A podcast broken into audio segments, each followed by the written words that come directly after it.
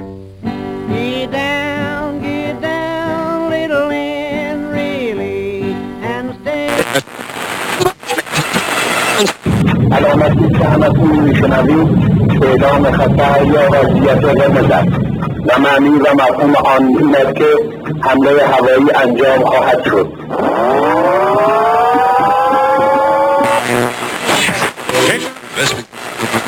اینجا تهرانه شهری که هرچی که توش می‌بینی باعث تحریکه. دلم کپک زده آه که سطری بنویسم از تنگی دل. همچون محتاب زده ای از قبیله آرش بر چکاد صخره ای زه جان کشیده تا بن گوش به رها کردن فریاد آخرین. کاش دلتنگی نیز نام کوچکی می داشت تا به جانش می خواندی. در بندر تهران به غروب های بی تو به کشتی ها نفت کش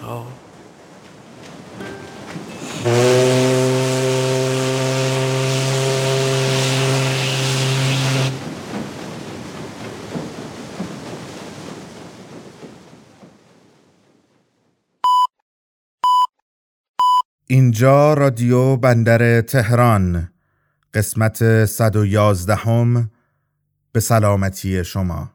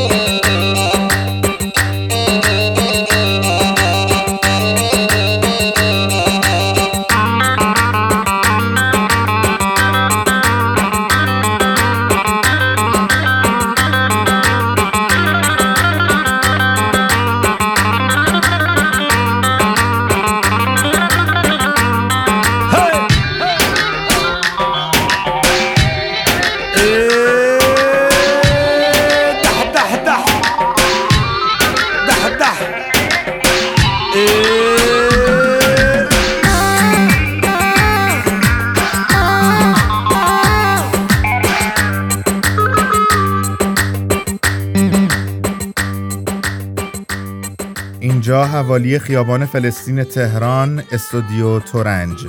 من محمد امین چیتگران هستم و به سلامتی شما 111 همین قسمت رادیو بندر تهران رو با حمایت و همت تیم رادیو بندر تهران به تاریخ 26 خرداد ماه 1402 تقدیم شما می کنم. ما پیک صدایش می‌زنیم و شما شاید جام به سلامتیتان و اما خانم ها آقایان بسیار خوش آمدید و سلام بر شما.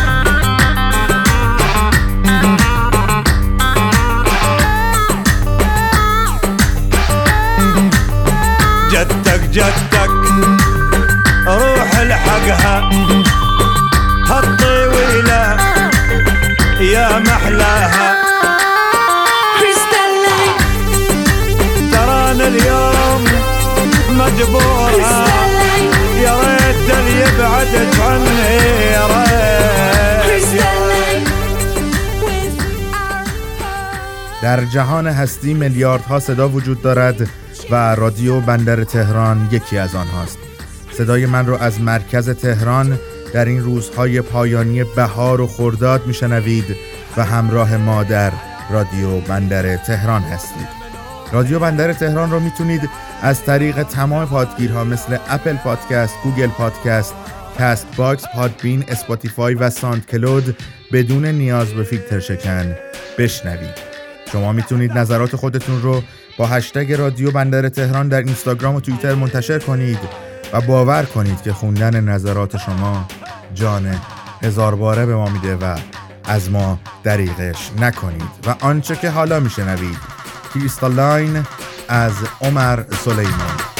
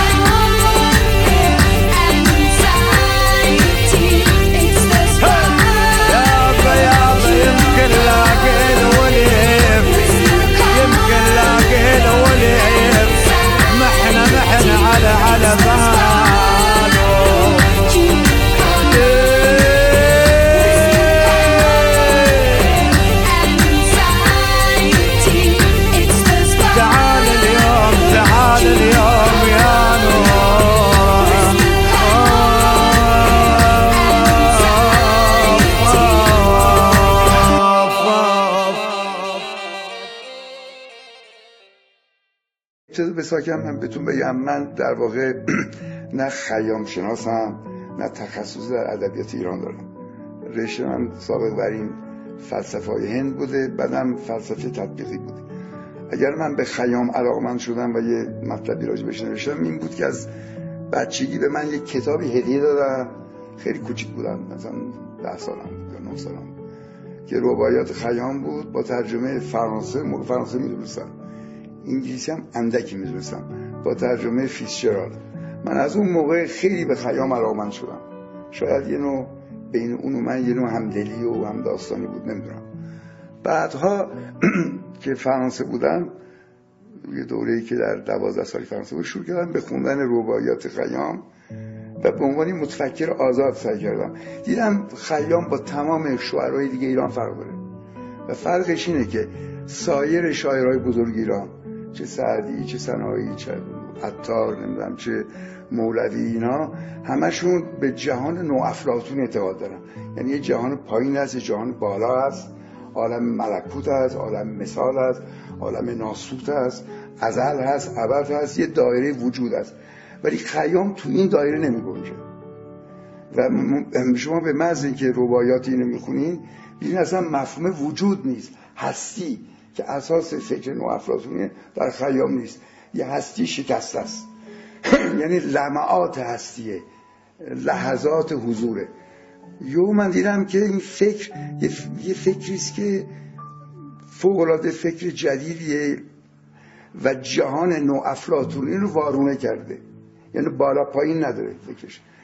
و از این جهت من چون تخصص هندم داشتم دیدم شباهت عجیبی به تفکر بودایی داره. چون در تفکر بودایی وجود نیست. فقط سیرورت است و تسلسل و استمرار لحظات است. و شما موقع خیام می‌خونید می‌بینید که تمام مسئله خیام اینه که ما در دنیای زندگی می‌کنیم که نه آغازی داره نه پایانی داره.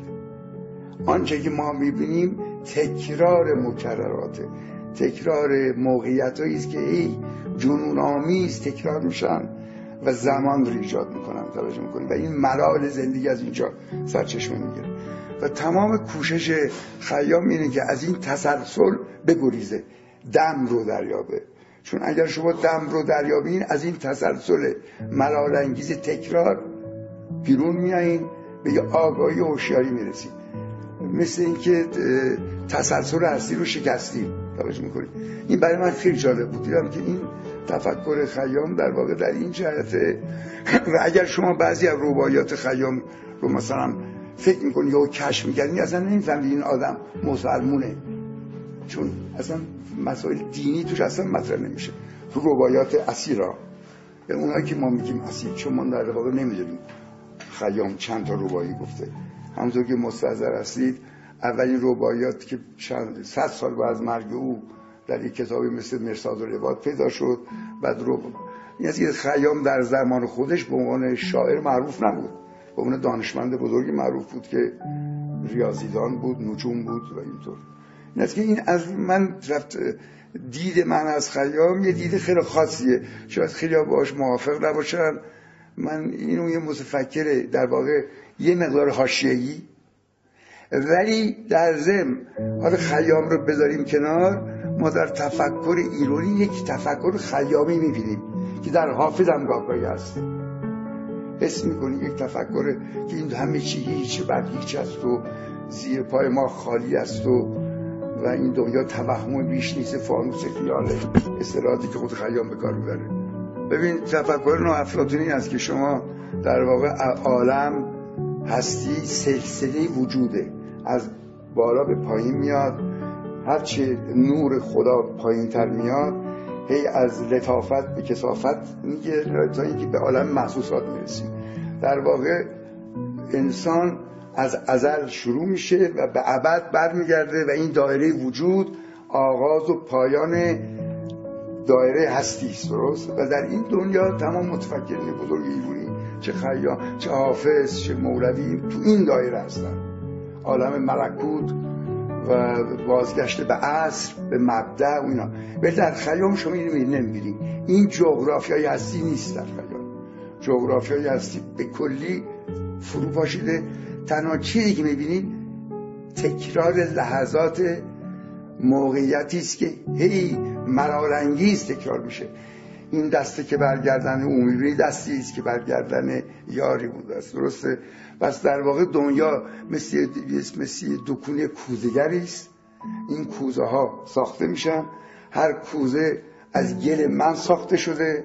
منم تبدیل میشم به گلی که تبدیل خواهد شد به یک کوزه ای که دست یه نفر دیگه خواهد شد.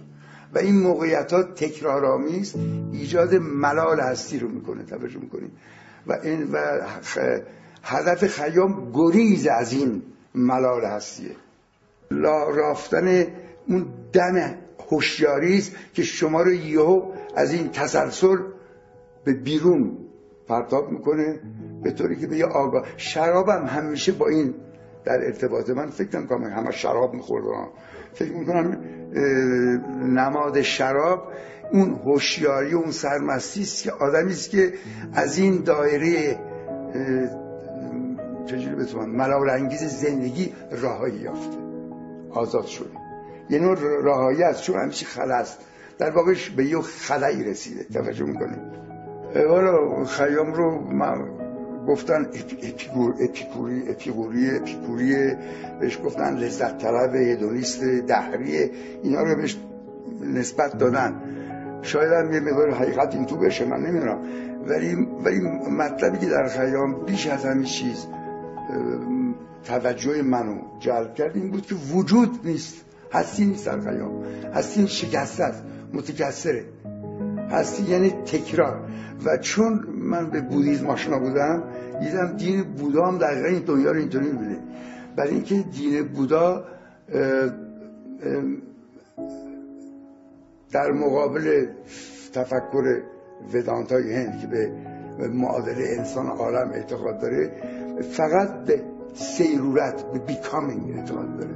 توجه می‌کنید یعنی به عبارت دیگه دنیا مثل این میمونه شما یه شمع رو ببینید به نظرتون میاد که این شعله شمع ثابته. با اینکه از لحظات پی در پی تکرار است که به نظر ثابت میاد. در واقع سیاله. توجه می‌کنید برای نزد خیام هم تفکر سیاله. و این سیال بودنش هم از تکرار موقعیت رو پیش میاد. و این به نظر من اوریژینالیته و ابتکار خیامه. چون مسئله خیامی که مرگ یکی زمانه. با این دوتا درگیره. چون در واقع در هر لحظه ما با مرگ مواجه هستیم. برای اینکه این دم که فرو می‌بری معلوم نیست که دوباره براید یا نه. درسته؟ و زیر پای ما هم نیستیه. بس, بس موقعی که همه چی نیستی و هیچ لنگرگاه امیدم در عالم بالا نیست. تنها راه رهایی انسان گریز از اینه. هوشیاری به این که این دنیا زیر پاش هیچ بر هیچ فکر می‌کنم که در واقع از خیلی جهت میشه کفر و الهاد تعبیرش کرد. برای اینکه نه به آخرت نه به جهنم اعتقاد داره نه به بهشت اعتقاد داره نه به معاد اعتقاد داره. تمام این, این مفاهیم اصلی به اصطلاح چه چه اسلام چه عرفان اسلامی بر این استواره دیگه. هیچ کدوم از این اشاره نمی‌کنه. و از یه زاویه کاملا دیگه به این دنیا نگاه می‌کنه. من نمی‌دونم که این در زمان خودش آیا روبایاتش رو کسی خونده یا نخونده. ما نمی‌دونیم. توجه می‌کنیم ولی من فکر می‌کنم حالا مهم نیست که خیام. همطور که راجع به انگلیس میگن شکسپیر و بعضی میگن که سه فرانسیس بیکنش نوشته یا کریستوفر مارلو نوشته. مهم نیست. یه, یه مش... آثار بزرگی است که به اسم شکسپیر معروفه حالا من فکر می‌کنم در یه تفکر خیامی اصلا هست. توجه می‌کنیم که شما اثرش رو در خیلی از شاعرهای بزرگی هم می‌بینید. یه نوع یه نوع من نمی‌تونم بگم نیهیلیزم یه نوع نگاه به اینکه این عالم هیچ بر هیچ است. می‌کنیم. یا اینکه تو عبارات های خیلی آمیانش این نیز بگذارد. درست این حالت است که تفکر این, این جنبه در, در تفکر ایرانی آدم می‌دونی رگه های نو. بقایاشو یا اینکه رد و پاشو پیدا می‌کنه. ولی در, در تفکر خیام اگر شما از دید از, از زاویه زمان تکرار از زاویه وجود بهش نگاه کنید یه فکری بسیار منسجمیه در خودش و با تمام شاعرهای دیگه فرق می‌کنه. و اگر هم چنین اقبالی در غرب داشت به همین دلیله که فیتشرال تونست اینو منتقل کنه. به زبان انگلیسی برگشت. بین مثلا بین ستویکای یونانی هم شما این فکر می‌بینید یه فکر خیلی قدیمیه. بین اپیکوریا می‌بینید من یادم مارگریت یورسنار یک نویسنده معروف فرانسوی که کتابی نوشته مموار دادریان خیلی معروفه. تو اونجا نوشته بود اگه من فارسی بلد بودم درباره خیام نوشتم. خیام یه, یه چیزی داره یه یه شهرت جهانی داره که فکر من به علت ترجمه فیسچرال این شهرت یافت. ببین در شما موقعی که یه خورده غور می‌کنین تو رباعیات می‌بینید دو جنبه هست. یه, یه, یه وچی سلبیه. میگه این همیشه هیچ در هیچ هستی زندگی فانی است آغاز نداره و فانوس خیال و اینا. یه یه وچه ایجابیه. میگه مواظب باشین هوشیار باشین دم رو دریابین. ای ای هشدار میده. تذکر میده. مواظب باشین. این لحظه که میگذره دیگه بر نخواهد گشت. توجه می‌کنین اون لحظه ای که شما آگاه بشین که واقعا شما از این تسلسل آزاد شدین رهایی یافتین اون شادی و خرمیه که تو هم با شرابه تو هم با شادیه و یه جنبه مثبت به حیاته. توجه می‌کنید که هم رهایی هم شادیه. اگر اون جنبه سلبیش نگاه کنین اون بچه سلبیش آره یه حالت نیریزم توش هست. چون که تو دین بودا هم شما می‌بینید میگین که این همش میگه که همه چی رنجه همه چی گذراست. زندگی در واقع رنجه برای اینکه همش ولی شما به محض اینکه به این آگاهی رسیدین که در واقع به اون هوشیاری ناب که رسیدین که دیگه شما فرایین هستین از این حلقه هستی به در جستین و به, به, لحظه رو به حضور لحظه آگاهی یافتین هم شاد میشین هم آزاد. خیام سرده یه مقداری. دیدین؟ آدم زیاد عاطفی نیست. گاهی اشاره های کوچکی هست که اون فاخته بر یه خرابی نشسته میگه کو کو. گاهی یه نوستالژی رقیقی هست که بهرام بود و این بود و خیلی اینا زیاد آدم عاطفی نیست. مثل مولوی نیست. حتی مثل حافظم استت نیست. یعنی زیبا شناسی و دائم بین عالم اون عالم در کوی دوست سرگردان بشه نیست. یه نگاه سردی حتی یخزده ای داره که که تو هم با یه هوشیاری نابیست که کم کم در آدم پیدا می‌کنی اون هوشیاری که در در خیام هست به همین دلیل عواطف اون حالت شوق و وجد و سماعی که شما بین عرفا پیدا می‌کنید در خیام نیست. سرده سرد آدمی که با فاصله به مسائل نگاه می‌کنه. آدمی که رها شده آدم شادیه آدمی است که به زندگی آره میگه. علا رغم اینکه هیچی پایدار نیست. میگه که می خوردن و شاد بودن آین من است. فارغ بودن ز کفر و دین. دین من است. گفتم به عروس دهر کابین تو چیست؟ گفتا دل خرم تو کابین من است. در واقع با این تمام شد دیگه. با این با این شعر آدم ما می‌فهمیم که در واقع دل خرم و شادی و رهایی همه مترادف هم با هم. یه حالی تشکیل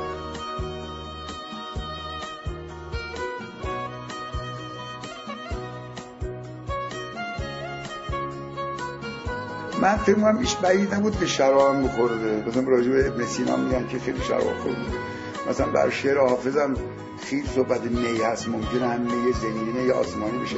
ولی من فکر کنم یک جنبه از می خیام آگاهی و مستی هوشیاری ناب انسانه.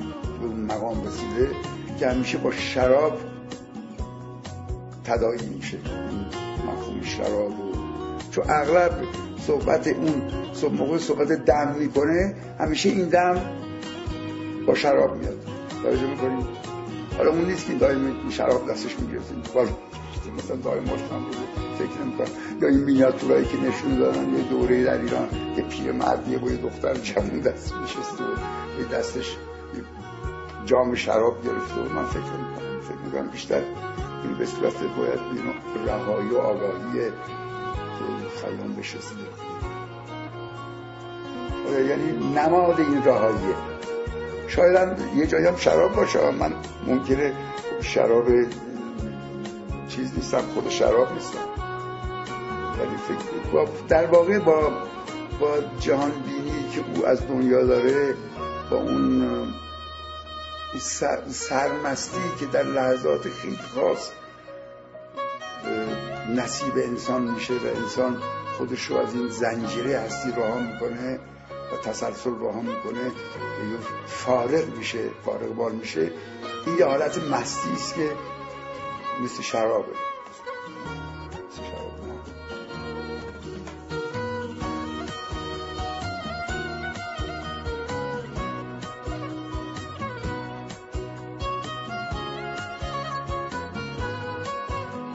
من اصلا نمی‌دونم که دین بودا در خیام تاثیر داشته نداشته نمی‌دونم.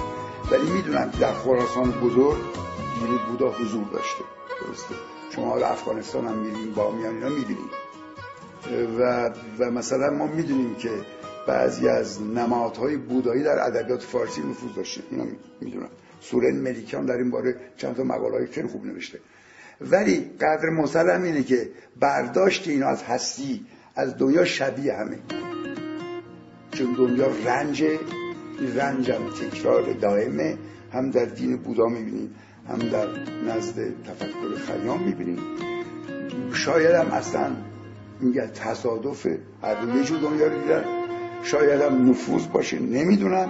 ولی بر هر دوشون از وجود از هستی و سلسله مراتب هستی که از بالا به پایین میاد میگریزن توجه می‌کنید؟ از این جهت شباهت هست.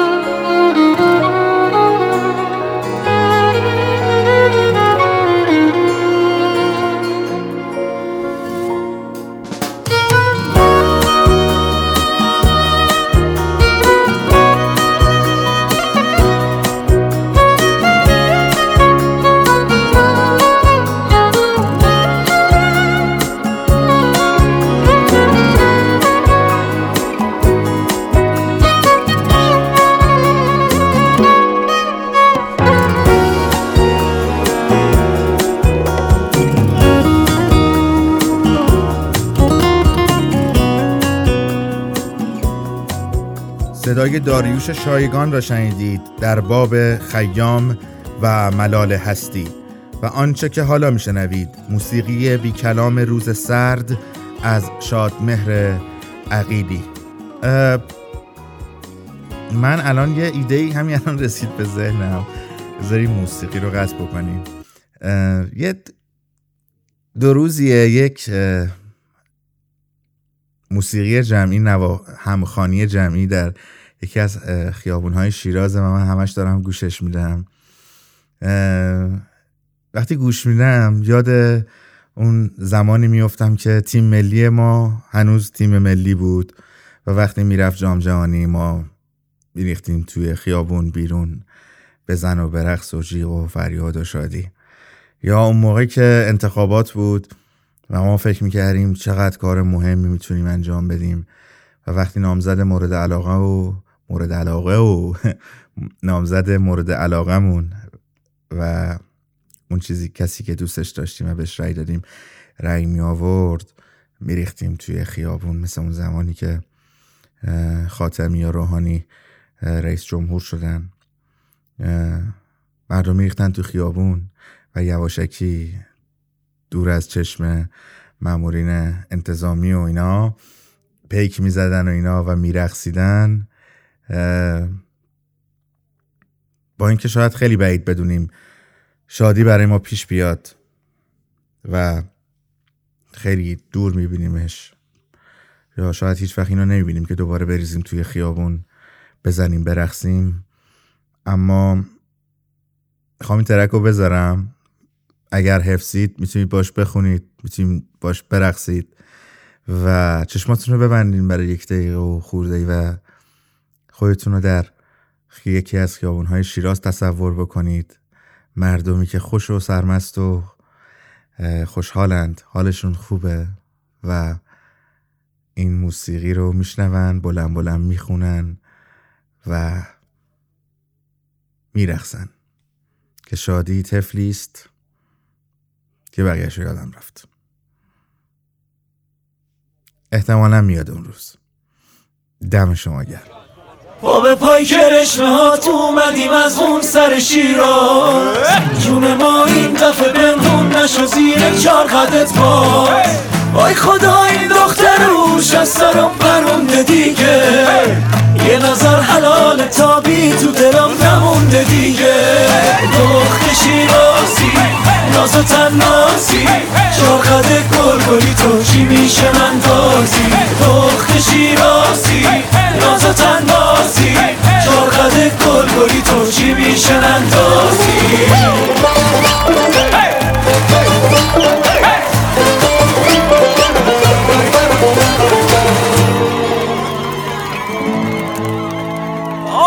جون به این گپی گوشش نبشه هر کی یارش خوشگله جاش تو بهشه آی شیرین جون آخ آی شیرین. عمرو گر بخوای بوسم بدی به زور میسونه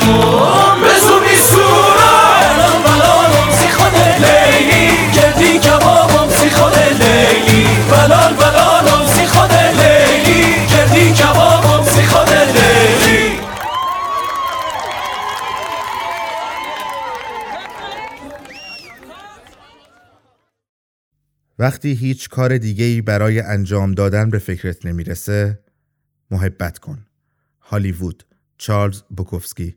ترجمه پیمان خاکسار نشر چشمه چاپ اول 1389 از رسالت به سمت میدان ولی عصر حرکت کردیم. باورم نمی‌شد برای سومین بار در هفته صندلی عقب وسط بین دو نفر افتاده بود به من. آن هم سه روز پشت سر هم. زیاد حساس نبودم که حتما باید جلو بنشینم یا کنار پنجره دو طرف در صندلی عقب. اما سه روز پشت سر هم دیگر نوبر بود. مشکل اصلی برآمدگی میان دو صندلی جلوست که تا عقب هم پیشروی می کند مجبور بودی یک پایت را روی آن بگذاری. حالت ایدئال حالتی بود که دو پایت را هر دو طرف این برآمدگی میگذاشتی اما خب نمی‌شد. به ویژه آنکه اگر یک طرفت خانمی نشسته باشد مصیبت است آن موقع. در هر پیچ یا دستاندازی غیر ارادی پایت به خانم می‌خورد و بیا و درستش کن. بعضی هاشان فکر می‌کنن اگر اینجور بنشینی پایت خدایی نکرده به پایش بخورد ته خط از ماشین شش نفر پیاده می‌شوند. دنبال دردسر نبودم. پس پایی را که نزدیک به خانم کناریم بود روی برآمدگی میگذاشتم بیحس می‌شدم. درست است. این بیحسی به مهره های ستون فقرات می‌زد. این هم درست. و از آنجا بالا می‌رفت و می‌رسید به رگهای پشت گردن و آخرش کلافگی و در آخر عصبانیت.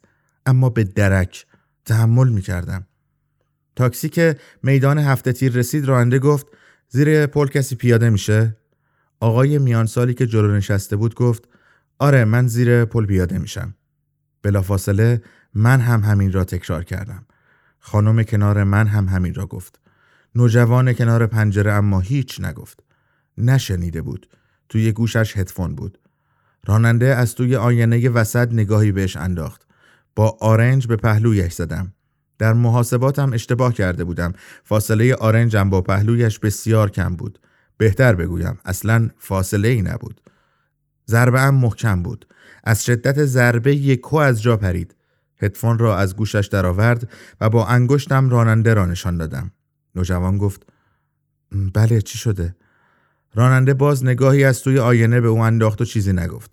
نوجوان هم چیزی نگفت و دوباره به حالت قبلیش برگشت و هدفون را توی گوشش فرو کرد.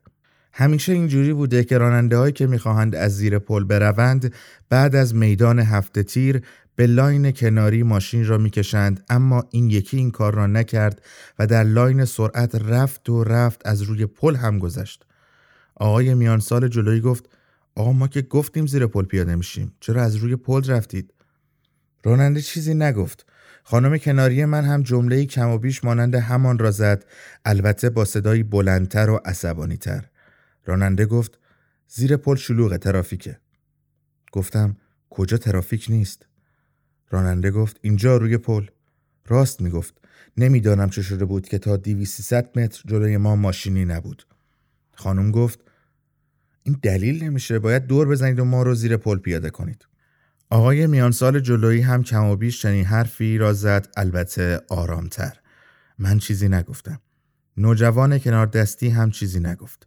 چیزی هم نشنیده بود که حالا چیزی بخواهد بگوید. راننده با عصبانیت دور برگردان بعد از خیابان ویلا را دور زد و رفت و زیر پل زد روی ترمز. آقای میانسال جلویی خانم و من از ماشین پیاده شدیم. نوجوان اما پیاده نشد. تاکسی زیر پل دور زد و به سمت میدان ولی اصر رفت. آقای میانسال جلویی خانم و من ایستاده بودیم و برای ثانیه‌ای به همدیگر زل زدیم. مطمئن هستم آنها هم داشتند به چیزی که من فکر می کردم فکر می کردند. اینکه ما ستایی می توانستیم یک تیم سه نفری درست کنیم و روی برخی از راننده های تاکسی و غیر تاکسی و حتی غیر راننده ها را کم کنیم. وقت خداحافظی رسیده بود. خانم به سمت خیابان سنایی شمال حرکت کرد. من به سمت خیابان ویلا جنوب. آقای میانسال جلویی هم با قدمهایی بلند و سری سر به زیر به سمت میدان ولی رفت. پشیمان شدم.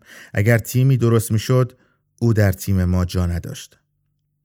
فکر می کنید نوشیدن الکل کار قشنگیه؟ نه. ولی هیچ کار دیگه ای هم نیست. ماه رمضان در این موقع از سال مصیبت است. جانکاه است. روزهای بلند و گرم تمام نمی شوند. مطمئن بودم که دیگر به دفتر نمی رسم. توی همین خیابان گوشه می افتم و جان می دهم. چهار دست و پا خودم را تا دفتر کشاندم. نشستم زیر کولر گازی تا حالم جا بیاید. داشتم بهتر می شدم که احساس کردم الان است که بالا بیاورم. مگر می شود معده خالی و بالا آوردن؟ چیزی توی این لعنتی نیست.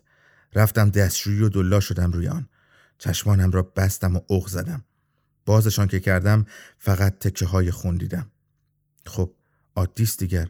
وقتی معده خالی باشد چنگ میاندازد و از دیواره می‌کند و بالا میآورد. بر دیوار آنجا هم جز خون چیز دیگری نیست. دهانم را شستم و بیرون آمدم و دو عدد قرص روزانه ام را قورت دادم. صندلیم را بردم کنار پنجره. پاهایم را روی میز انداختم و از پشت شیشه ها زل زدم به خورشید و منتظر غروبش شدم جک داری منو به خاطر یه تیکه استیک هرس میدی؟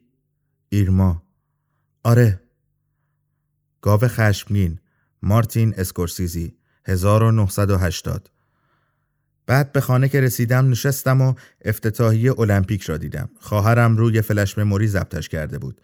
دستپخت آقای دنی بویل ملغمه ای بود از نور و رقص و موسیقی و اندکی سینما که در بستری از تاریخ کشورش بریتانیا روایت می‌شد. البته آقای دنی بویل همه تاریخ سرزمینش را نگفت. از روی دیویست سال پرید. البته این موضوع هیچ اهمیتی ندارد. کیست که نداند در گذشته بریتانیا چه گذشته است؟ اینها به کنار وقتی پرچم المپیک را می‌خواستند به بالای تپه ببرند حمل کنندگان پرچم کنار پیرمردی سفید پوش ایستادند. پیرمرد با کمک زنی اندکی پرچم را با دست لمس کرد. او محمد علی کلی بود. آه چقدر پیر شده بود. پارکینسون امانش را بریده است. او که زمانی نمیگذاشت رقیبانش روی رینگ تا زنگ آخر مسابقه روی پایشان بیستند خود اکنون برای ایستادن کمک می‌خواست. گوشه چشمانم خیس شد از دیدن او. بعد از دیدنش به یاد دو تکه افتادم از دو فیلم. یکی در فیلم مستند محمد علی آنجایی که جو فریزر از رقیب دیرینش کلی می‌گفت. در جایی از مصاحبه او می‌گوید دلیل شکستم در اولین مسابقه با محمد علی تنها یک چیز بود. توی رینگ وقتی زنگ به صدا در آمد و گارد گرفتیم و نزدیک هم شدیم. سرم را بالا آوردم تا از پشت دستگشت هایم به او نگاه کنم. نمی توانستم در چشمان او نگاه کنم. در طول مسابقه و بعد از آن هرگز نتوانستم در چشمان او نگاه کنم. و دیگر آن لحظه که همیشه به یادم خواهد ماند در فیلم علی دوربین را مایکل مان استاد مایکل مان دقیقا همسطح رینگ کاشته است دو پای سیاه دیده می شود که برای لحظاتی وارد کادر می شوند و بیرون می روند. آهسته slow motion آرام آرام هم صدای موسیقی به صحنه اضافه می شود. با بالا و پایین آمدن پاها یک نت با پیانو نواخته می شود. گویی صحنه رقصی است و نوایی الهی. اما حالا آن چشم ها پشت عینک دودی مخفی شده بودند. مشت زن دیگر مشت نمی‌زند چون مشتهاش رو زده. من یک مسافرم. من یک روز است که ترک کردم. پاکم یک روز است که به تو فکر نکردم چقدر طولانی شد این نوشته اما من همچنان دوست دارم بنویسم می‌خواهم درباره تغییر بنویسم که چقدر در برابرش سختم. تغییر همیشه اذیتم کرده است. ازش فراریم.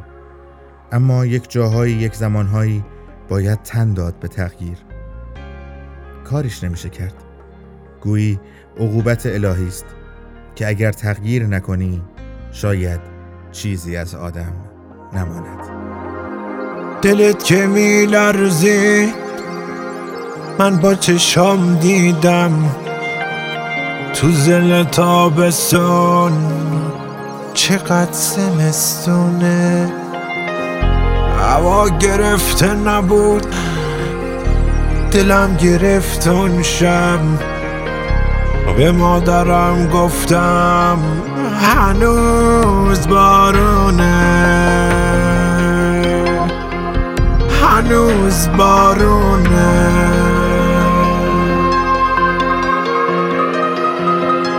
قطار رد شد و رفت. مسافراندن. مسافرا که برن. قطار میمونه. تو برف بارونی. قطار قلب منه. قلب شکسته من. تو برف مدفونه. دونه بدون غمی. ریل بره شبم. غم توی خونه من. هر شب و مهمونه. هر شب و مهمونه. بگو شب خواب من بیدارم. من شبا زنده نگه میدارم. بگو شب به خواب من بیدارم من شبا زنده نگه میدارم.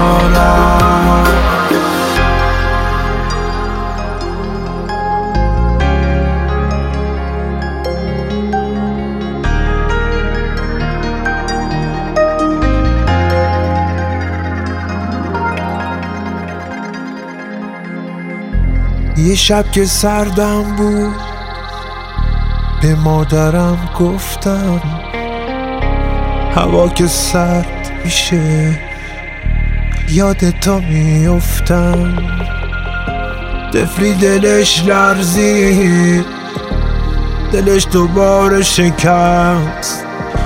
تو زل تابستون تو کوچه برف نشست. تو کوچه برف نشست.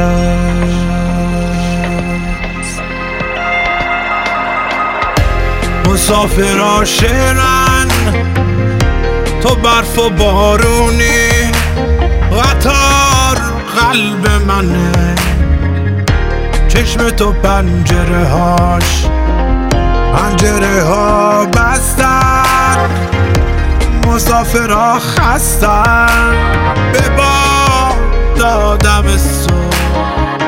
به فکر هیچی نباش. دونه بدون غمی. قصه به قصه شبم. کاش یه روز صبح شه. کاش فقط ای کاش. کاش فقط ای کاش.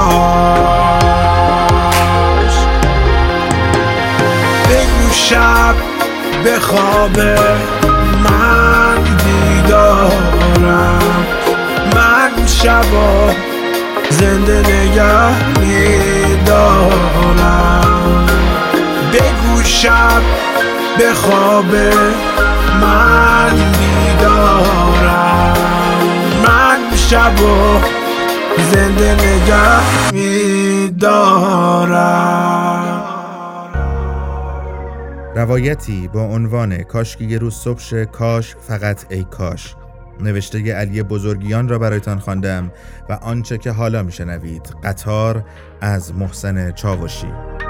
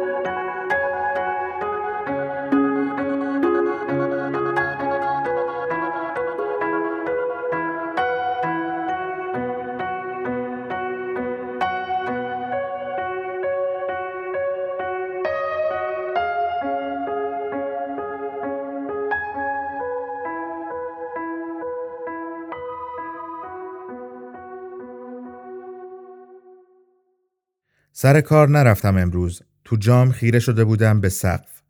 همین دیشب هم یادم بود خیره شده بودم به سقف. فکر می کردم سقف داشتن خوب است. نه و نیم که شد همکارم تماس گرفت که چرا نیومدم. جوابی نداشتم. یعنی نمی‌دانستم چه بگویم. هیچ طوریم نبود. برخلاف سالهای گذشته دو سال اخیر خیلی اینجوری شدم. یک جایی میستم بی هیچ دلیلی. همین چند وقت پیش توی مترو می‌رفتم ایستگاه بهارستان که برای پسرموی مادرم تقویم بریل بگیرم از انجمن نابینایان رودکی. وسط پله برقی مترو یک لحظه ایستادم. می‌خواستم خلاف جهت پله ها را بروم بالا. فکر کردم اصلا من چرا اینجایم؟ این فکر همه این چند ماه گذشته توی ذهنم چرخ خورده. هی ایستادم و به عبور آدمها از کنارم نگاه کردم. حتی تصمیم اول زمستان پارسال باعث نشد این فکرها رها شوند. خب به خودم قول داده بودم از کنار هرچه اذیتم می کند بگذرم. رها شوم. توی خلصه‌ای بروم که نفهمم چطور و کجا میگذرد. نه منظورم مخدر و الکل نیست. منظورم یک جور مچگیری شخصی است. همین بود که باعث شد به یک دسته رفقای قدیمی پیشنهاد سفر بدهم. تصمیم گرفته بودم بهمن که میآید سوختن نداشته باشد. پس از همان اول بهمن با نه نفر دیگر رفتیم استانبول. دور شده بودم و خوشحال. ایده خوبی بود. ذهنم مشغول همه رفاقت هایی شده بود که یادم رفته بود. گاهی کارساز است. همه شش روزی که استقلال را بالا و پایین کردیم آنجا را نفس کشیدم. توی خیابانهای مهربان استانبول قش قش خندیدیم. برایم تازه بود. راستگو اگر باشم هیچ ذهنم به بهمن سوزی نرفت. شما خودتان فکر کنید رفیقتان گوشه دیسکو با نمی‌دانم چند دیسیبل صدای دیجی خوابش برود و حتی خروپف کند. بعد غم یادتان میماند. از استانبول که برگشتم دوباره شاید شروع می شد. برف می بارید. یادم هست. هنوز در خلسه بودم. هنگامه گفت بریم شمال. گفتم بریم. چند روز بعد زدیم به جاده برفی به سوی کلاردشت. جیبم را خالی کرده بودم توی استانبول. به هنگامه چیزی نگفتم که یک هفته است قرضی زندگی می کنم. توی جاده برفی عباس آباد گیر کرده بودیم. چهارده ساعت توی راه بودیم. آتیلا رانندگی می کرد. من و تورج ماشین در برف مانده را با قاه قاه خنده وسط جنگل های برفگیر عباس آباد هل می دادیم. همین وسط پخش ماشین می‌خواند کسی به فکر مریم های پرپر کسی تو فکر کوش کفتران نیست و من توجهی نمی کردم. ولی می خراشید. کلاردشت هم که تمام شد به بیخیالی خودم را رها کردم میان مهمانی ها دوستانی که کمتر دیده بودم. یک جور بیخیالی مدام که تا همین حالا هم امتداد دارد. یک جور استیصال که بی آری احاتش کرده. آخر بهمن تولدم بود. می ترسیدم خراب شوم دوباره. هر سال رفته بودم سر آن خاک بی نشان. می ترسیدم امسال بروم. طاقت نرفتن نداشتم. تنها روزی است در سال که بی هیاهوی شب عید و شهریورهای شلوغ می توانم خلوت کنم با آنها. از که به شهر برگشتم یک گروه عزیزی قافل گیرم کردند. تولد گرفتن یک جور استراب مزمن داشت که آنها برداشتند از من. از همان تولد نیمکاره هفت سالگی این استراب مانده بود. همین شد که زیاد نوشیدم. هر لحظه به این فکر بودم که سیاه ها به خانه می ریزند و من شرمنده آدم های بیریایی می شوم که شاید حتی فکرش را هم نکرده بودند. همان حس شرمندگی قطع دوستی با رفیقی که کلاس سوم دبستان از من دورش کردند به خاطر ترس به خاطر آینده این همان حس مدامی است که هنوز هم در هر آشنایی جدیدی فکرم را مشغول می کند که باید سریح و صادق از گذشتم بگویم یا سکوت کنم و بگذارم بگذرد. فردا شبش در خانه خودم گروه دیگری غافل گیرم کردند. کمی ترسیدم. واقعیتش همین است که من عادت به توجه زیاد ندارم. همین شد که وقتی میرقصیدم با یک موزیک کاملا غیر رقصی من اشکم درآمد که این همه عاشق داری چطور حسودی نکنم؟ همین بود که اسفند هم با وجود همه مرورها سری گذشت. سر هفت سین هیچ آرزویی نداشتم. این اولین بار بود. حتی همین پارسال اینجوری نبودم. این بیخیالی این بیاری هی کش آمده هی مانده. البته یک جاهایی هم شکسته. البته. مثلا وقتی خانم جان زیر تیغ جراحی پاهایش بود و من توی سالن سینما سپیده بوسیدن روی ماه می دیدم. همان زنی که دردش را فریاد نمی کرد. تنهایی بلند گریه کردم وسط سینما. یا همین چند شب پیش وقتی ترانه علی دوستی کفش برادرش را بغل کرده بود و بو می کرد. انگار ام پوران 23 سال پیش بود که پیراهن بابا را بغل کرده بود و زار می‌زد. چقدر حرف زدم. این حال مانده بود. حال حاضر را بعدا شاید باید گفت. این استیصال، این بیاری که تمام شود تمام می شود آیا؟ ای همه هستی من عطر تو در باد کجاست قطر اشکی که در آغوش تو افتاد کجاست؟ ای همه هستی من موی پریشانت کو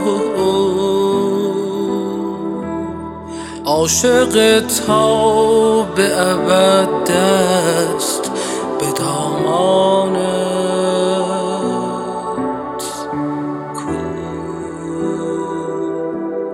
هر طرف می نگرم سوخت باقی هنوز از تب عشق تو در خاطر داغی هنوز آسمان عشق زمان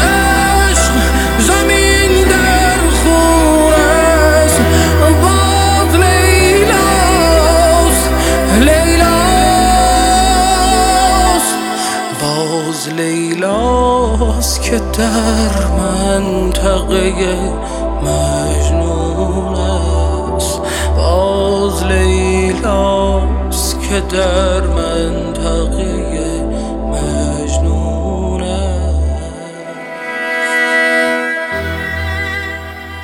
روایتی با عنوان زدم بر تبل بیاری از وبلاگ چند روایت ناتمام را برایتان خواندم و آنچه که حالا میشنوید. مجنون از بیداد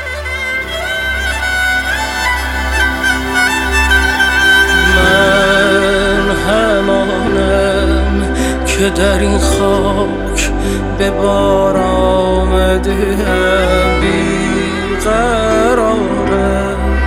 تو رسیدی به قرار آمدم تو همانی که هم در تو هم مرهم تو.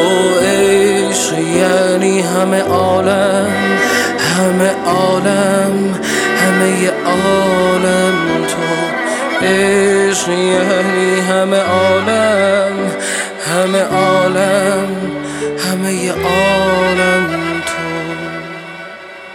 هر طرف می نگرم سوخت باقی هنوز. از تب عشق تو در خاطر داغی هنوز. آسمان عشق زمان عشق زمین در خون است. باد لیلاست لیلاست باز لیلاست که در منطقه لیلاست که در منطقه مجنون است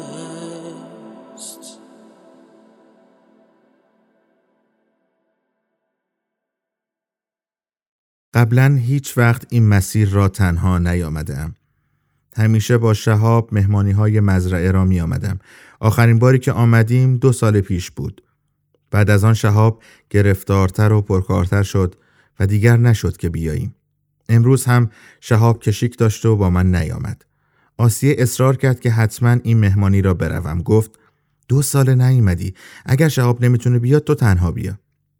برخلاف انتظارم بدون اینکه گم بشوم می‌رسم مزرعه. البته به لطف ویز.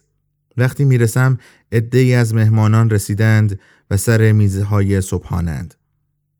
آسیه می‌گوید هر چه راحتی بشین. سر یک میز که هنوز خالی است و کسی ننشسته راحتم. چایم را با نان تازه از تنور درآمده و پنیر و کره مزرعه می‌خورم. همیشه شهاب می‌رفت و برای هر دومان نیمرو می‌گرفت. خودش املت دوست ندارد و برای من هم نمی گرفت. می گفت اگر املت می‌خوای بیا خودت سفارش بده و منتظر شد تا حاضر شه. دلم می‌خواست ولی نمی‌رفتم. همان نیمروی ساده را با شهاب میخوردم.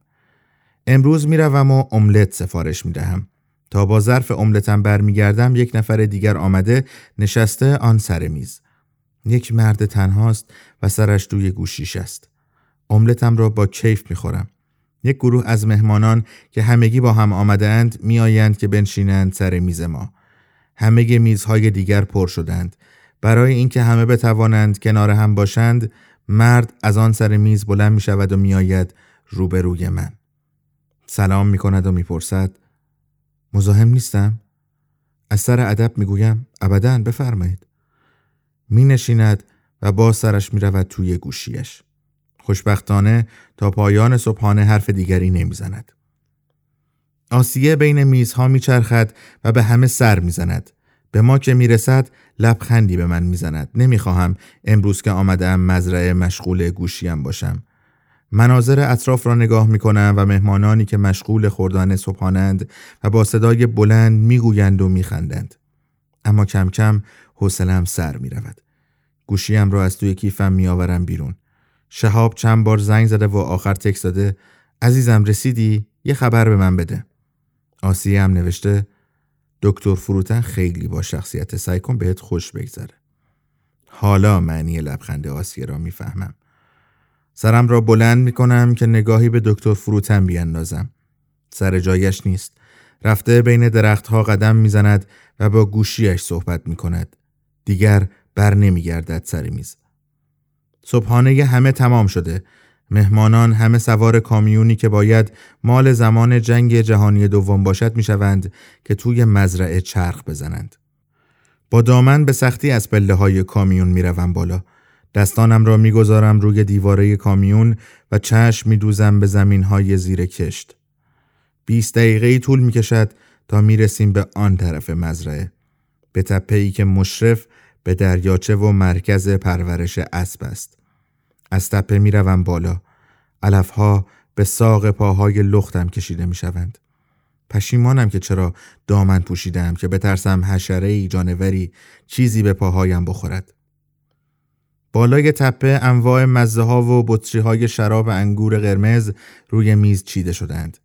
همیشه که با شهاب می آمدم یک بیک که می خوردم می گفتم عزیزم بس دیگه فشارت میافته. امروز هر بار شراب میآورند و تعارفم می‌کنند لیوانم را می‌برم جلو و تا پر نمی شود نمی‌گویم ممنون. حالا از تماس ها با ساق پاهایم و بادی که زیر دامنم پیچیده لذت می‌برم. حتی از موزیک های در حال پخش. می‌بینم که ای از مهمانها را افتادند طرف استبل اسبها. لیوانم را یک بار دیگر پر می کنم و همانطور که شراب را این بار بیشتر و آرامتر مزه مزه می کنم از تپه می‌روم پایین و راه میافتم به آن سمت. روبروی استبل اسبها یک قلعه قدیمی هست. جلوی ورودی قلعه یک در فلزی به تاق ورودی تکیه داده شده. اما کناره های در باز است. قبلا هیچ وقت حتی کنجکاف نشده بودم بروم و توی قلعه را ببینم. اما این بار وسوسه می شوم از لای در بروم تو. جرعه های آخر شرابم را می نوشم و می روم تو. سرم سبک شده است. قاعدتا باید از سکوت و وهم و تنهایی ترس برم دارد. ولی فقط خوشحالم و نمی‌دانم چرا از دالان ورودی رد می شوم و وارد صحن قلعه می شوم. وسط صحن یک سازه استوانهی آجری رفته بالا که نمی‌دانم چیست. سمت چپم دو اتاق است با دیوارهای کاهگلی و پنجره های بزرگ. یکی از اتاقها به صحن قلعه راه دارد. از دو پله کوتاهش می روم بالا و وارد اتاقها می شوم.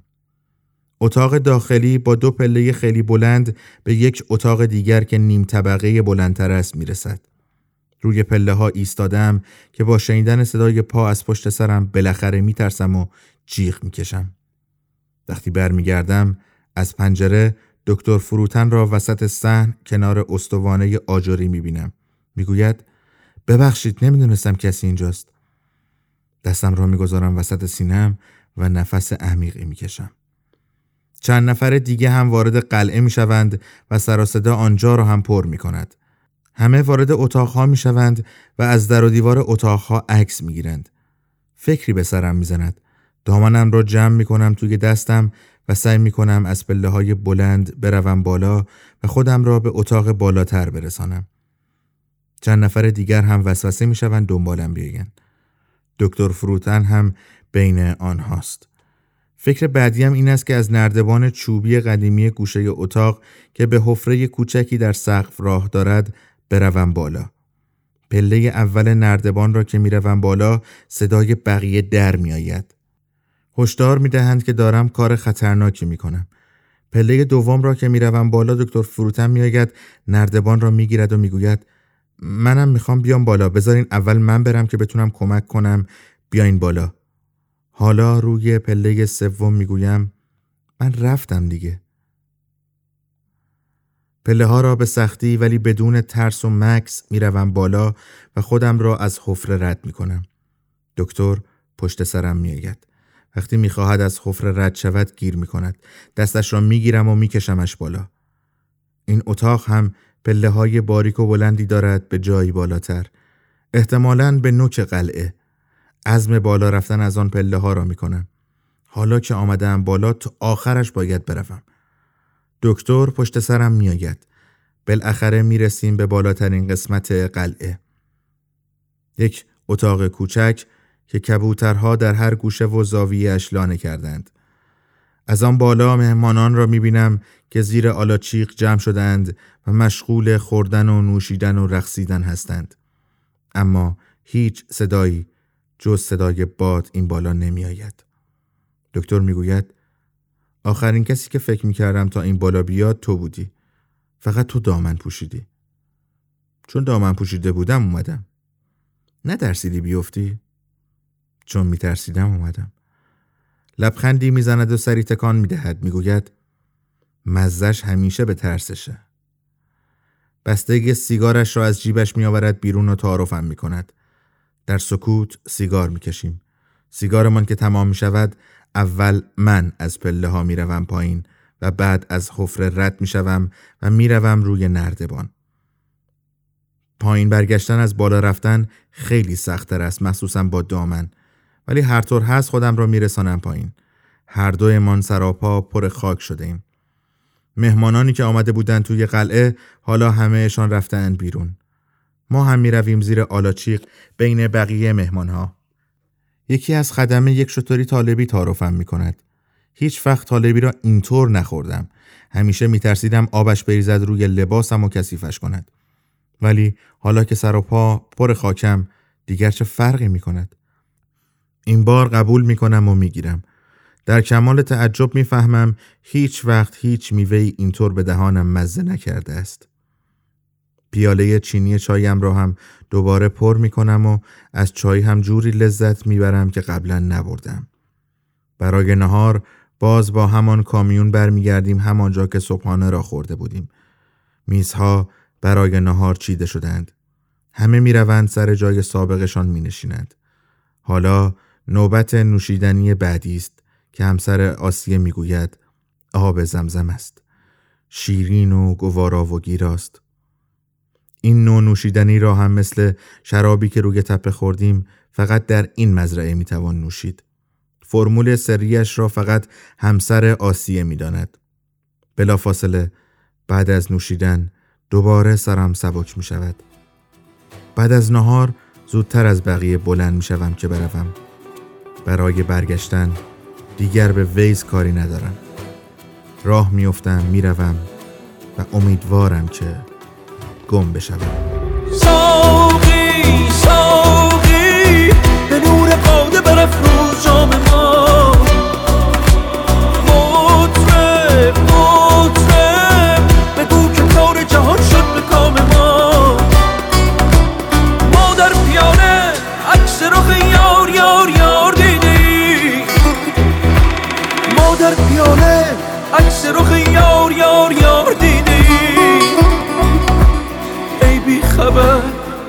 لذت شرب مدام ما.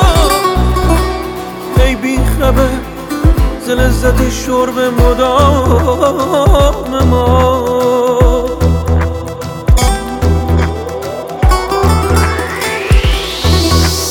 هرگز نمیرد آن که دلش زنده شد بهش. ثبت است ثبت است. بر جریده عالم دوام ما. گونام ما زیاد بمدن چه می‌بری؟ خود آیدان که یاد نیاری ز نام ما.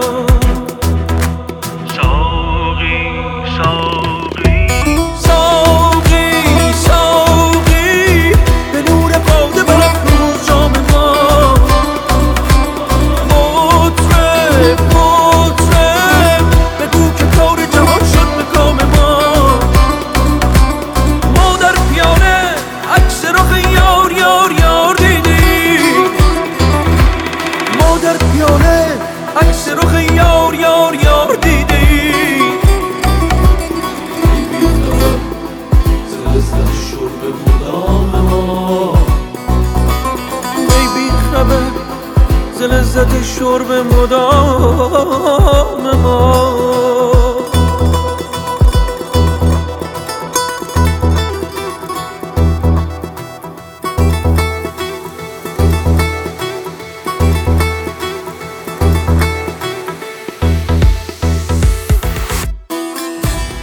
روایتی با عنوان ای بی خبر ز لذت شرب مدام ما. نوشته هانی کساییفر را برایتان خواندم. و آنچه که حالا میشنوید ساقی ساقی. از حامد نیکبی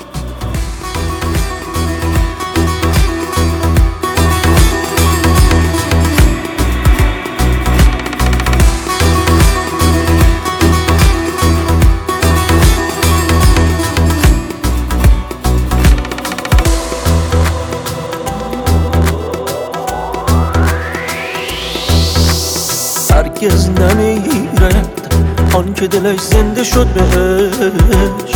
ثبت است ثبت است. بر جریده عالم دوام ما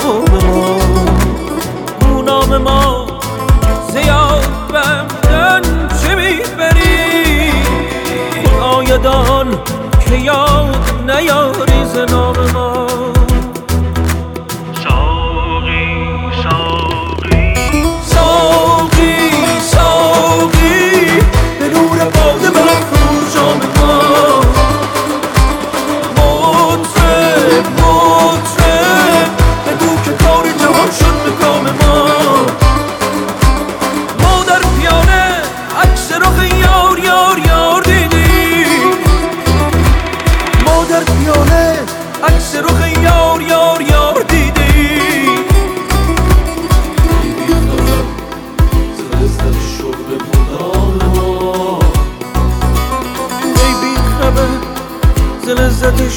مدام ما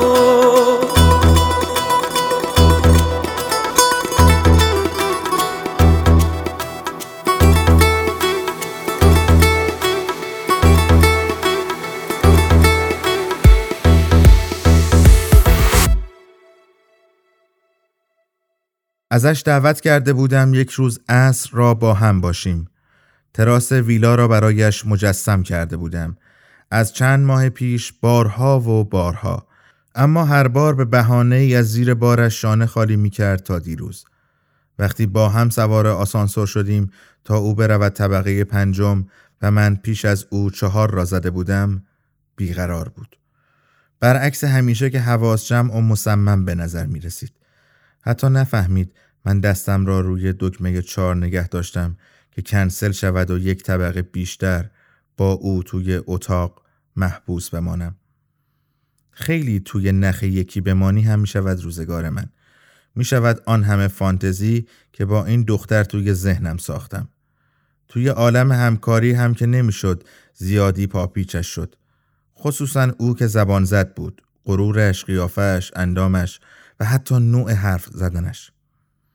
سرش را پایین انداخته بود و داشت با برگه های توی دستش بازی می کرد. یک نفس عمیق کشیدم. اما بین بوی عطری که همیشه می‌زد تهماندگی بوی الکلی که توی نفسهاش بود حس می شد. پرسیدم حالت خوبه؟ سرش را آورد بالا و گفت بله خوبم شما خوبید؟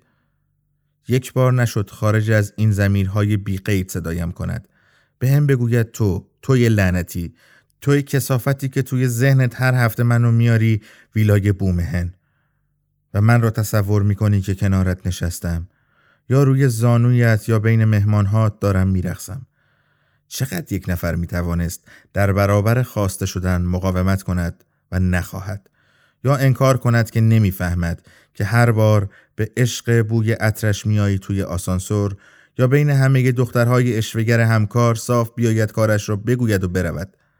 مگر چند تا مرد مثل من توی این ساختمان لعنتی به او می‌خورد که اینجور نادیده ام می‌گرفت؟ آسانسور که توی طبقه پنجم ایستاد در را برایش باز کردم. گنگ و گیج یک نگاه به من انداخت و یک نگاه به در ورودی.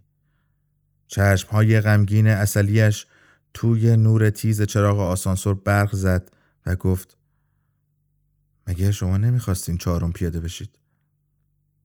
لبخند زدم و گفتم بفرمایید خانم. و رفت. همان موقع بهش پیام دادم نگرانتم. خیلی تو فکر بودی. و این بار نه مثل همیشه که یک جواب سربالا توی شوخی تحویلم بدهد. فقط نوشت ممنون خوبم فقط یکم خستم. خیره شدن توی چشمهای آدمها و حرف زدن با آنها خیلی توفیر دارد تا زمانی که آتش جانت را توی یک متن معدبانه خفه کنی. نوشتم من فردا دارم میرم بومهن. تنها هستم. دوست داشتی با هم بیا یکم خستگی در کن. فقط نوشت باش. و تا همین الان که روبرویم توی تراس و رو به باغچه کوچکم توی این غروب نشسته باورم نمی‌شد که بیاید. بعضی لحظه ها ثبت می شوند ابدی می شوند مثل این لحظه که با یک تیشرت ساده و شلوار جین گشادش نشسته روبروم و گیلاس را از پایه گرفته توی دستش و به منظره و باغ نگاه می کند. می گویم اصلا فکر نمی کردم بیای مرسی که اومدی. پوسخند می زند. نگاه هم می کند. صورتش توی تاریک روشن غروب محو است اما هنوز زیباست. خیلی زیبا. بیشتر از ده تا دختر اینجا روبروی من مست نشستند که یا آنقدر حرف زده اند که حوصله‌ام را سر بردند و یا انقدر ادا و اصول داشتند که از آوردنشان پشیمان شدم. اما تش همه ایمان می دانستیم این شب به چه ختم می شود. صدایش گرفته. می‌دونی داشتم به چی فکر می کردم؟ قبل از آن که بپرسم به چی روی صندلی جابجا می شود و بیشتر روبروی من می نشیند. به بابام چند سال پیش وقتی سکته مغزی کرده بود و دهنش کج شده بود ساعتهای اول که هزیون می‌گفت و سعی می‌کرد همش به همون حالی کنه که هیچ چیش نیست لبخند می‌زد اما خودش متوجه نبود دهنش کج شده. اون لبخندش دیوونم می‌کنه هر بار یادم میاد. نمی‌دانستم چه بگویم. کمتر توی غم آدم ها شریک می شدم تقریبا هیچ وقت. جز زمانی که گیر می افتادم. اما آنقدر غمش عجیب و عمیق بود که دلم می‌خواست چیزی بگویم و او تا تاریکی مطلق این شب حرف بزند و بعد تا صبح توی بغل بگیرمش و احتمالا فردا که مستی از سر جفتمان پرید به روی هم نیاوریم که چه گذشت برای همین پرسیدم چند سالت بود اون موقع؟ هیچی نگفت دوباره با پایه گیلاس توی دستش بازی کرد و تهمانده شراب را دور میگرداند. می‌دونید چند وقت من هر روز و هر شب درینک می‌زنم؟ دهانش لخت شده بود و شل حرف می‌زد. کاش زودتر میفهمیدمش. الانم اونقدر مستم که هر کاری بخوای می‌تونی انجام بدی. توی ذهنم میگردد که هنوز توی اوج مستی هم فعل انجام دادن را به فعلهای دیگر ترجیح می‌دهد. نگاه هم می‌کند. مستقیم توی چشمهام و لعنتی آنقدر چشمهاش برق دارد که در این تاریکی هم میدرخشد. برای بار اول به اسم کوچک صدایم می‌زند و وقتی روی صندلی به جلو خم می‌شوم که ببیند دارم بهش توجه می‌کنم می‌گوید اما من مست نمی کنم که نفهمم دارم چی کار می‌کنم. من مست می‌کنم که یادم بره چی کار با هم کردن که یادم بره چی به هم گذشته. تو اصلا می‌دونی چی به هم گذشته؟ و بعد لم می‌دهد روی صندلی و بلند میخندد. سرم داغ است گنگم. پیکم را تا ته سر می‌کشم. تا حالا با کسی رویای زندگی ساختی؟ تا حالا کسی بهت گفته مراقبته که نترسی از هیچی؟ تا حالا کسی بهت گفته نمی‌ذارم هیچکی و هیچی بهت آسیب بزنه؟ بعد باورش کنی چون باور کردنی بوده بعد خودش ول کنه بره چون میگه صلاحت این بوده؟ باز سرش به عقب خم می شود باز بلند می خندد و اشکهاش را که نمی‌دانم مال گریه است یا این خنده های بلند از روی صورتش پاک می کند. از دیروز تا الان صد بار اومدم بهت بگم نمیام. بگم می‌فهمم همیشه چشمت دنبالمه. بی خودی دنبال بهانه ای بیای پیش من. زنگ می‌زنی سوالای علکی می‌پرسی. من اینا رو می‌فهمم ها. اما نمی‌تونم بهت بگم من از یه جا به بعد خودم نبودم. یکی دیگه بود. من غرق کرده بودم خودمو. می‌فهمی. سرم را تکان دادم که می‌فهمم. حالش برایم عجیب است. من آدم مست یاوهگو زیاد دیدم اما این دختر توی مستیش هم با همه فرق دارد. گیلاسش را میآورد جلو که یعنی خالیست و بریز. و تا من برایش تا کمر گیلاس را با تردید پر می کنم یکی از سیگارهایم را از روی میز بر می دارد و آتش می زند. یک جور حرفه‌ای که انگار از اول عمرش سیگاری بوده. گیلاسش را روی میز سر می دهم سمتش و صدای جیغ ته گیلاس و شیشه میز که در میآید باز می خندد. چه خبرت مهندس؟ گیلاس را بر می دارد. این بار نه با طمعنینه که یک جا سر می کشد. دستهاش را می‌گذارد روی دسته های صندلی که از جا بلند بشود زور می‌زند تا بایستد بلند می‌شوم نگاهم می‌کند می‌پرسم می‌خوای چیکار کنی؟ غم توی چشمهایش یک لخت اشک شده و سوسو می‌زند. نگاهم می‌کند و داغی نفسش توی صورتم می‌خورد.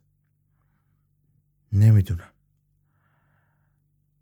کمکش می‌کنم دوباره روی صندلی بنشیند. سیگار را از دستش می‌گیرم و یک پک می‌زنم و می‌گذارم توی زیر سیگاری. دوباره به اسم کوچکم صدایم می‌زند و می‌گوید سردمه. برایش یک پتوی کوچک نرم تمیز میآورم. سرش خم شده روی صندلی. پتو را می‌کشم روی تنش. روی شانه هایش ثابتش می‌کنم.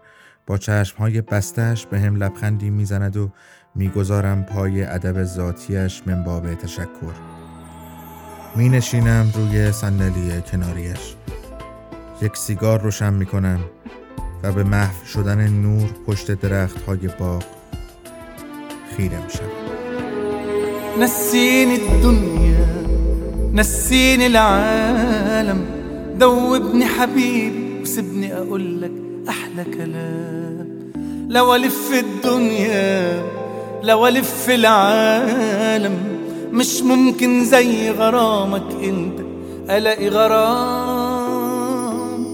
لو أقول لك إني بحبك. الحب شوية عليك. لو ثانية أنا ببعد عنك. برجع مشتاق لعينيك. ضمني خليك ويايا. دوبني ودوب في هوايا. تعال نعيش أجمل أيام. لو اقولك إني بحبك. الحب شوية عليك. برجع مشتاق لعينيك ضمني خليك ويايا دوبني ودوب في هوايا تعال نعيش أجمل أيام. كان أجمل يوم في حياتي. يوم ما قابلتك يا حياتي. ما قدرتش أتحمل. من غير ما أفكر لحظة لقيتني بدوب في هواك خدتني من كل عشت في أجمل إحساس ونسيت يا حبيبي الدنيا معاك. آه. لو أقولك إني بحبك. الحب شوية عليك. أنا ببعد عنك. برجع مشتاق لعينيك. ضمني خليك ويايا دوبني ودوب في هواك. تعال نعيش أجمل أيام. لو أقول لك یادداشتی با عنوان اصلی چشم های شراب نوشته شیما ترابی را برایتان خواندم و آنچه که حالا میشنوید. نسینی دنیا از راغب علامه.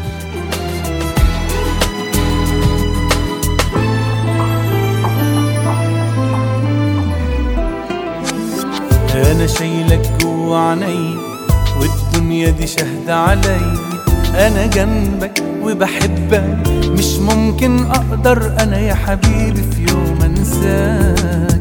بتمنى العمر يطول وأفضل أحبك على طول. ده أنا يا ما حلمت أكون وياك. آه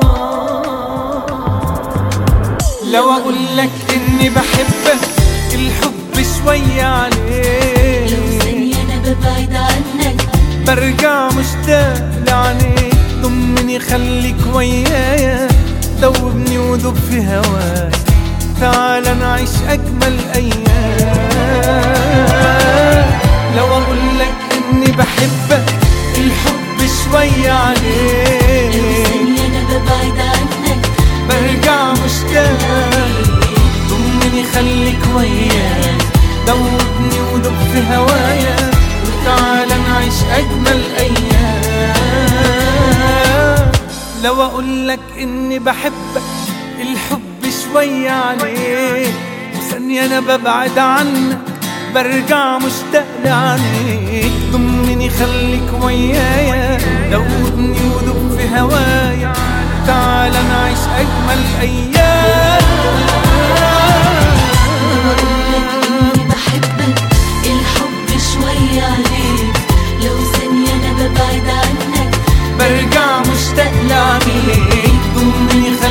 ويايا دوبني في هوايا تعال نعيش ايام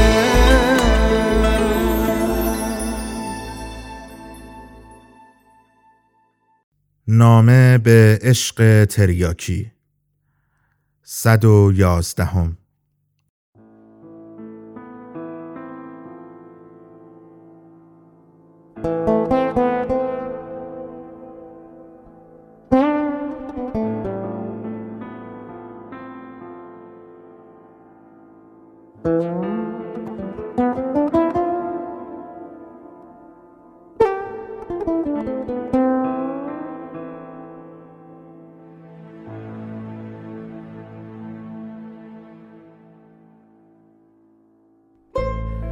نوشتن برای کسی که دوستش داری وقتی حال خوبی نداری کار بسیار مشکلی است وقتی دلتنگی و روزگار سختتر از زهر هیچ برگ برندهی برایت ندارد ردیف کردن کلمات عاشقانه آسان نیست.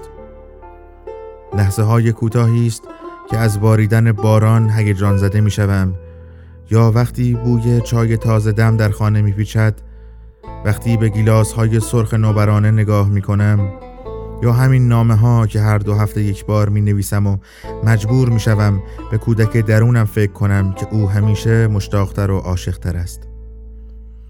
تو اما دورتر از من ایستاده ای به تماشای روزگار و روزمرگی و همیشه آرامتر و صبورتر از منی.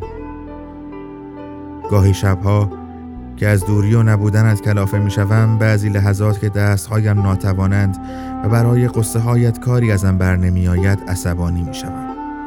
ذهنم مدام فکر می کند و از هم گسیخته تر و غمگین تر از قبل به تو فکر می کنم و نمی توانم خودم را به تعادل برسانم.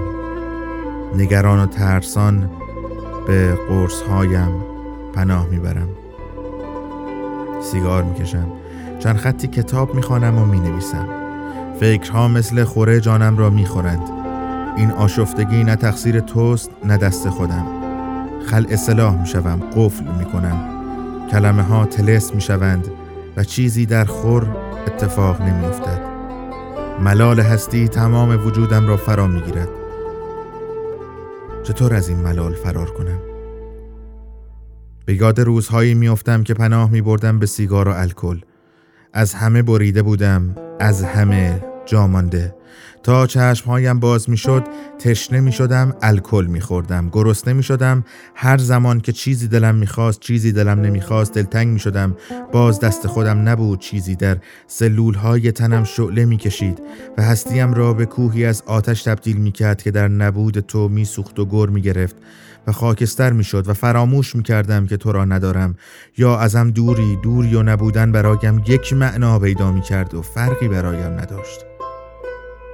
عصبانی مست می شدم تنم خواب می رفت دستانم خواب می رفت مغزم در الکل قوطه ور می شد و دیگر چیزی به نام فکر درونش باقی نمی ماند. به قول شمس لنگرودی دلتنگی خوشه انگور سیاه است. لگت کوبش کن. لگت کوبش کن. بگذار ساعتی سربسته بماند. مستت می کند اندوه مگر همین را نمی‌خواستم فراموشی محض. بدون گذشته و بدون آینده. نمیفهمیدم که کی خورشید غروب کرده یا چه وقت تاریکی شب تمام شده و روز آغاز شده. روزهای تلخ و گس و خرابی از حد گذشته ای بود. اوایل فکر می‌کردم دست خودم نیست دیگر کار از کار گذشته و عادت کردم. اما مگر می‌شود به نبودنت عادت کرد؟ تو عزیزتر از جانم بودی و من دیگر جانم را بدون تو می‌خواستم. چه کنم؟ حالم مثل کسی بود که سوگوار است یا شاید کسی که مرگ چندین بار به سراغش آمده یا در یک بیمرگی عمیق فرو رفته و مجازاتش دیدن نابودی جهان و مردمانش است. محکوم است که فقر و ضعف و فقدان و اسیری و جنگ و خون را ببیند و هرگز نمیرد. با همه این دردها باز صبح بیدار می شدم و رنج جهان هنوز بر دوشم سنگینی می کرد تاریکی محض بود. با همه نور خورشید چشمم جایی را نمی‌دید. آنقدر که به دستان و نور چشمان تو عادت کرده بودم و مستی دست از سرم بر نمی داشت. مستی دمی شاد زیستن نبود که همه غمهای دنیا بر سرم آوار می شد.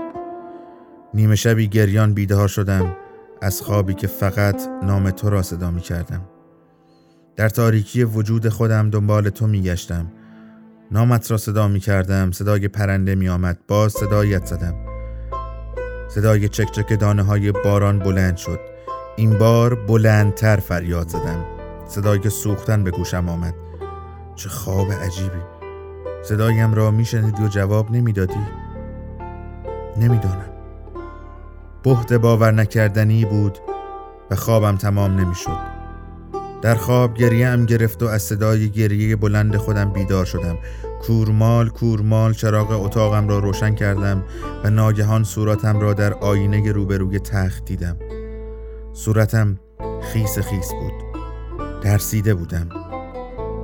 دلم می‌خواست آینه را میشکستم. اما در کسری از ثانیه تصویر تو و لبخندت در آینه ظاهر شد. همان لباس آبی رنگ را پوشیده بودی. موهای کوتاه مشت محو تماشای صورتت شدم. شکستن آینه از یادم رفت. شاید دنباله خوابم بودی. دلم برای بغل کردنت پر کشید. دستهایم را به طرفت بردم و ناگاه دیگر تو نبودی. تا خود صبح هزار بار دیگر خوابت را دیدم. دیگر تشنم نبود. دیگر میلی به هیچ چیزی نداشتم به جز تو. فقط دلم می‌خواست تو باشی و لبهایت من را سیراب کند.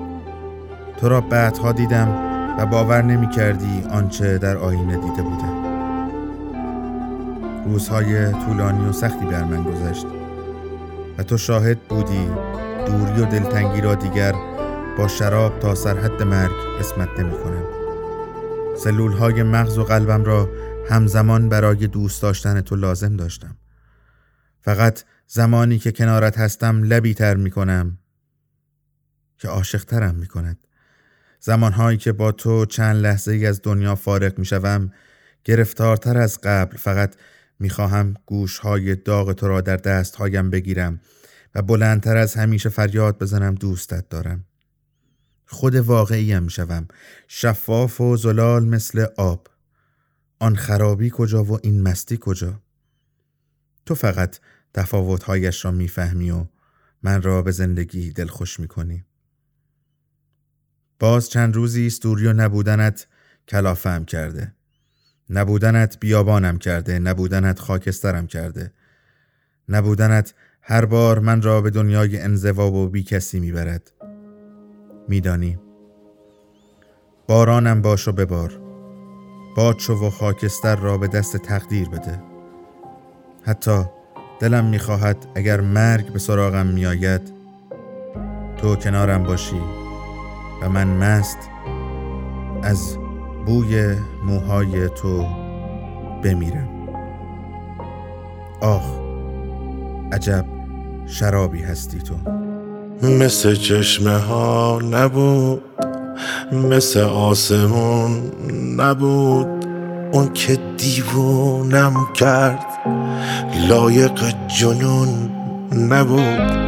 همه چی دروغ بود همه چی نقاب بود. بخت خوش خیال من خواب خواب خواب بود. من باید می‌رفتم با قطاری که برام آخرین گلوله آخرین خشاب بود. من باید می‌رفتم. زود زود زود زود. یکی تو خاطره ها زخم برداشته بود. قسمتی از نامه به عشق تریاکی رو برای شما خوندم. در هر قسمت از رادیو بندر تهران گوشه ای از این نامه ها رو میشنوید و آنچه که حالا میشنوید. من باید می‌رفتم از محسن چاوشی.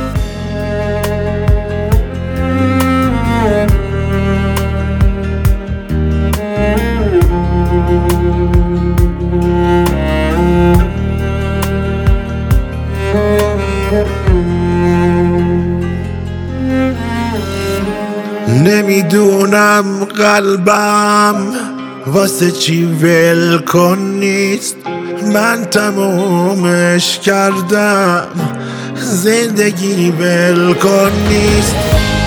با همین حال خراب با دل وامونده از همه بریده و از همه جا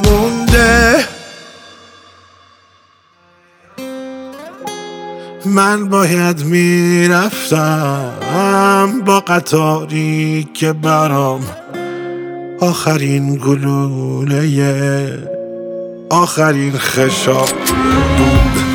من باید می‌رفتم زود زود زود زود.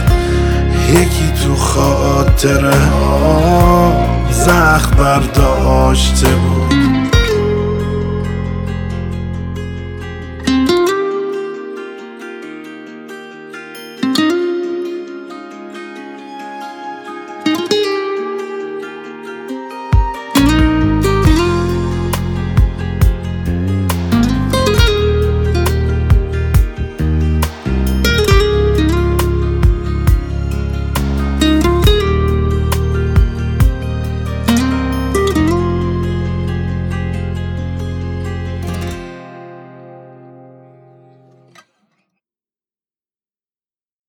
پایان قسمت 111 رادیو بندر تهران هست که با عنوان به سلامتی شما با حمایت و همت تیم رادیو بندر تهران منتشر شد. رادیو بندر تهران رو می‌تونید از طریق تمام پادگیرها بشنوید. این قسمت رو با چند روز تأخیر در کانال تلگرام قرار خواهیم داد. در اینستاگرام و توییتر هم هستیم و می‌تونید نظرات خودتون رو با هشتگ رادیو بندر تهران به ما برسونید. ممنونم از محمد شایگان مدیر هنری ما. برنوش پرغفار شیما ترابی هانیه کسایفر نوید نوروزی و ندا مکی که من رو در تولید محتوا کمک می‌کنند. در ادامه دلتنگ از سیاوش قمشی را میشنوید. قسمت بعدی ما نهم تیر ماه منتشر خواهد شد و در نهایت خانم ها آقایان من محمد امین چیتگران اینجا رادیو بندر تهران. 26 خرداد ماه 1402 ارادتمند وقت شما بخیر. دلم تنگه ولی اینجا کسی چشم انتظارم نیست. همه هستن ولی افسوس اونی که دوست دارم نیست. همش حس می‌کنم انگار رو سینم کوه آواره. آخه دلتنگی و غربت یه درد دیگه ای داره.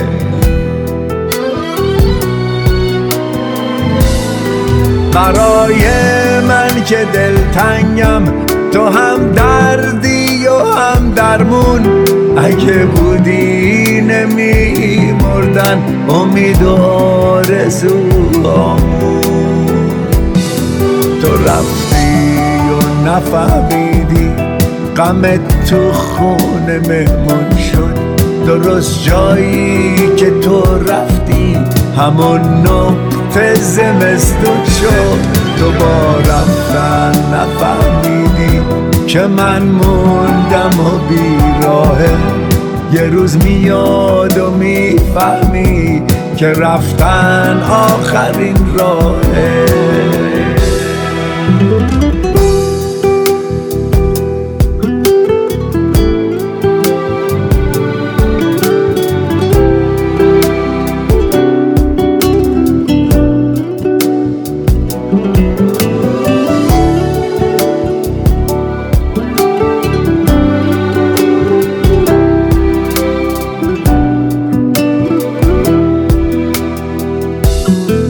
برای من که دلتنگم تو هم دردی و هم درمون. اگه بودی نمی مردن امید و آرزو تو رفتی و نفهمیدی غم تو خانه مهمون شد. درست جایی که تو رفتی همون نقطه زمستون شد تو با رفتن نفهمیدی که من موندم و بیراهه.